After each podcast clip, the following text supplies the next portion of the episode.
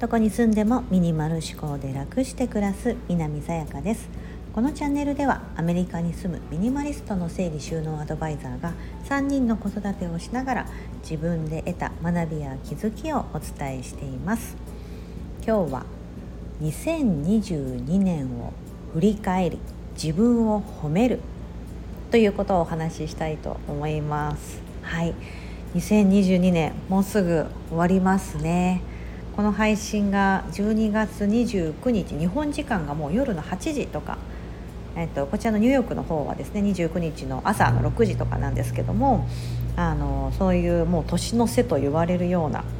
時でございます。さあ皆さん今年1年の振り返りみたいな結構されてる方もいるかなと思うんですけど私もこの間自分のノートの方にちょっと書き出してみました。書き出したでもノートは手帳ではなくってあえてあのいいこと感謝ノートっていうのをちょっとつけてるんです。自分のこの目標とか夢のノートとセットにしてるんですけど、うん、あのそこのところにあの、まあ、ちょっと振り返りしてみようかなってこの間思った時にですね。さあまず何から振り返ろうと思った時にまず自分を褒めるところから 始めようと思って、うん、あの夫にも感謝したいこといっぱいありますしその子供とか周りのところにも感謝したいこといっぱいありますしこういろんなことあったなと思うんですけどまずは自分の内側に目を向けて私今年何やってきたっけと、うん、自分本位でめちゃめちゃ考えてみたんですよね。うん、2022年始まって特に今年私はですね、まあ、自分でこうやっていこうということで自分でこう新たなビジネスというか、うん、仕事をこうちょっと切り開いてきた元年でもあるので何やったっけと思って やってちょっと振り返ってたんですよね。すごい私事ですがちょっとさささっとお話しするとあのまずやったのってあの整理収納講座みたいな感じでこうちょっとしたこう自分の私のですね整理収納アドバイザーとしての知識のその基礎的なところでその片付けるっていうのはこういう手順でやるとかこういったポイントがありますよってことをこうまとめて、まあ、1時間半ぐらい90分でそういったこう講座みたいなセミナーみたいなしますって言ってそこから私始まったんです。うん、それが私にとってはその私にとってこうサービスとしてお伝えしてそれに対して対価をもらうってことが始まりでした。うん、その後はですねなんかあの、まあ、それだけではなくて個別にオンラインで相談に乗りますよとか、あとは実際にあの、まあ、日本の方はちょっとできないんですけど、えーと、私が今住んでる近郊の方であれば、えーと、伺ってお家に伺って一緒に片付けをする訪問サービスみたいなのを始めたりとか、うん、あとは大阪に住むえーと安田未来ちゃんというですねあの同じ整理収納アドバイザー同じように3人子育てしてるお友達がいるんですけどその方と一緒にコラボで講座をやってみたりとか、うん、あとは何だろうな。あと何やったっけな。うんとああとあのライターのお仕事ですかね。あのインスタグラムをやってることでそこからこうちょっとお仕事をいただいたりして2社いただいていて、まあ、そういったあの何か記事を書くみたいな、うん、文字で伝えるみたいなことも始めたり。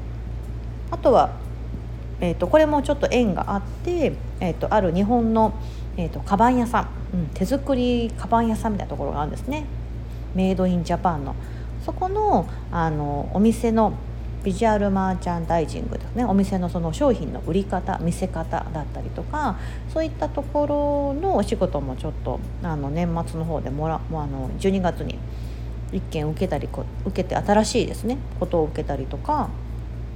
あのインスタグラムからをきっかけに、えーと、電子書籍をあのに掲載してもらったりとか。そうなんか雑誌に結構、うん、なんか23件載せてもらったりとか結構そういったことでですねこういろんなことが今年自分の中であできたなとあんまりここまでできるって本当始めた頃は全く思ってなかったうん、ことなんですけど1年を改めてこう振り返ってみると一個一個はですねすごくですねちっちゃなことなんですよ。うん小さなことなんですけど一個一個ちょっとずつちょっとずつ本当やってきたこと。このスタンド FM もそうじゃないですか。ちょっとね毎日配信と言いながらですね実はですねこの間体調不良でちょっと一日お休みさせてもらったり確かあれいつだったかな。まだ始めて12ヶ月1ヶ月ぐらいの時も1回ちょっと配信できなかったことがあったんですね。うんうん。だったんですけど本当毎日毎日ちょっとずつこういった10分ぐらいお話しして皆さんにこう私の今考えてることだったりとか自分でこう得た学びとかをなんか皆さんにこうシェアすれば少し何かおおって気づきを、ね、あのもらえる方もいるかなと思いながらそういったこともこうスタンド FM もこうやらせてもらってたりとか、うん、して本当こういうちっちゃなちっちゃな一個一個の積み重ねによって、まあ、今の私があるし、まあ、2022年をもうすぐ終えようとしてるんですね。うん、もし皆さんまだね振り返りされてなかったらあの本当1月から遡ってあのもし手帳つけてる方だったら何してたかなってこう結構その手帳見たらね振り返ると分かると思うんですよ。うん、普通にあのお仕事あのサラリーマンでこうお仕事されてるとかどっかあの職場に勤めてるパートでやってるとかあったとしても多分そのお仕事の中でもいろんな例えばプロジェクトがあったりとか私だったらお店お店とかに勤めてたりしたのでそういう小売小売業とかでもいろんなこうただセールがあったりとかねなんかちょそういうキャンペーンがあったりとかするとなんかその時こう忙しくなったりその時ちょっとチームを組んでなんかやら新しいことやらなきゃいけなかったりとかそういったこととかもあると思いますしお子さんのなんだろう行事。私今たまたまその自分が今年まあそういった自分の仕事を始めたからそれだけを振り返ってみたんですね。もう自分のことだけ考えて。でも子供のこととか含めるともっといろいろあったんですよね。子供と一緒に何だろ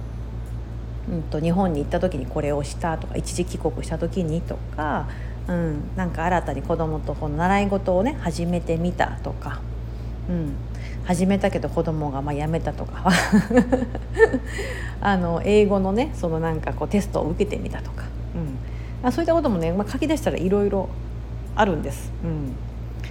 あったりするんですけどそういったことを本当にちっちゃなことを一個一個こうやってみるとですね皆さん多分この1年ねめっちゃいろんなことやってるんですよ。そしてぜひぜひあのえーとこういったなんかこういいことノートとか感謝ノートとかなんかもしそういったちょっとポジティブなそう夢ノートとかでもいいんですけどがあるんだったらそこにぜひ自分のやってきた成果みたいなとことかをポジティブにあのバーって書き出してほしいんです箇条書きでもいいし何でもいいんですけど、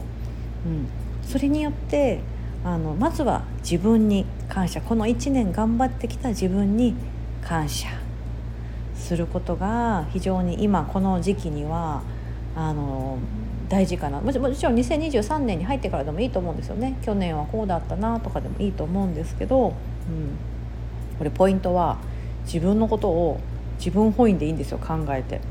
うん、あの例えば分かんないですその成績とかがあったとして100点満点中80点だった。だったらもう80点も取れた。だと思うんです。ね、この考え方あるじゃないですか。コップのお水が半分しか入ってなかった時に半分しかないと思うのか半分もあると思うのか、うん、だから後者ですよね。選ぶのは後者。80点も取れた。お水が半分もある、うん、私はこんなにやった、うん、そこに対してそのマイナスな部分っていうのは全く持ち込まなくて大丈夫で反省なんかもしなくてよくってただただ自分がやってきた功績足跡を見つめて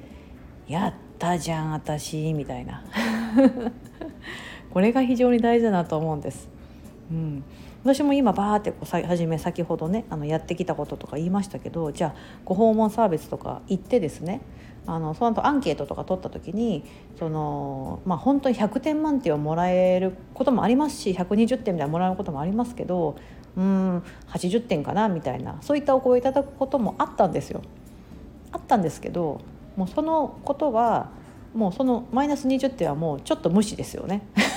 ちょっとひとまず今はちょっと横に置いといて、うん、そんなことそこにフォーカスするとですね辛いじゃないですか。うん、じゃなくて今はとりあえずその1年間頑張った自分みたいなところを褒めることでまた次はじゃあ2023年はこういうふうにしようかなとかあそういえばちょっとそういうマイナス20点があったから、うん、まあそういうこともあったけどじゃあ今度はそのマイナス20点がないように、うん、あの100点ばっかもらえるようにしようかなとか、うん、っていうような感じでこうポジティブに考えれるきっかけになるなっていうふうに思いました。しああまさに今の時期だなと。あとはなんか難しく考えずにバーッと箇条書きでも何でもいいんで、うん、これすごく自分を褒めるというか、うん、自分を肯定するいいツールだなというふうに思いました思いました。自分でもやってみて、うん、なのでもし皆さんもですねこの2022年の振り返りをもしまだやってなかったらぜひぜひちょっとサラサラと、うん、この配信を聞きながらでも大丈夫ですので何かこういいことノートとか、うん、2023年の手帳とかでもいいですよね。皆さん少し変えられる場合があったら。私はあの9月にもう変えたので次は2023年の9月にまた違う手帳を使い始めることになるんですけど。大体皆さんね1年の始まりといえば手帳を新調したりとか、うん、すると思うんで去年の振り返りみたいなところをちょっとフリーページに書いておくとかそういったこともいいかなと思いますので是非2022年の振り返りをして今年の自分をまあ今あのなんだろうな癒して なんて言ったらいいんだろう 褒めてあげる、うん、自分を肯定してあげる、うん、そこにはうん、マイナスなところとか、うん、ところはそんなところはちょっと置いといて、うん、まずは自分自身の自分本位で大丈夫なのでやってみてはいかがでしょうか。はいここまでお聞きいただき本当にありがとうございます。残りの2023年、あすみません、2022年を 楽しんで1日1分1秒楽しんでいきましょう。はい、ありがとうございます。本日も素敵な一日をお過ごしください。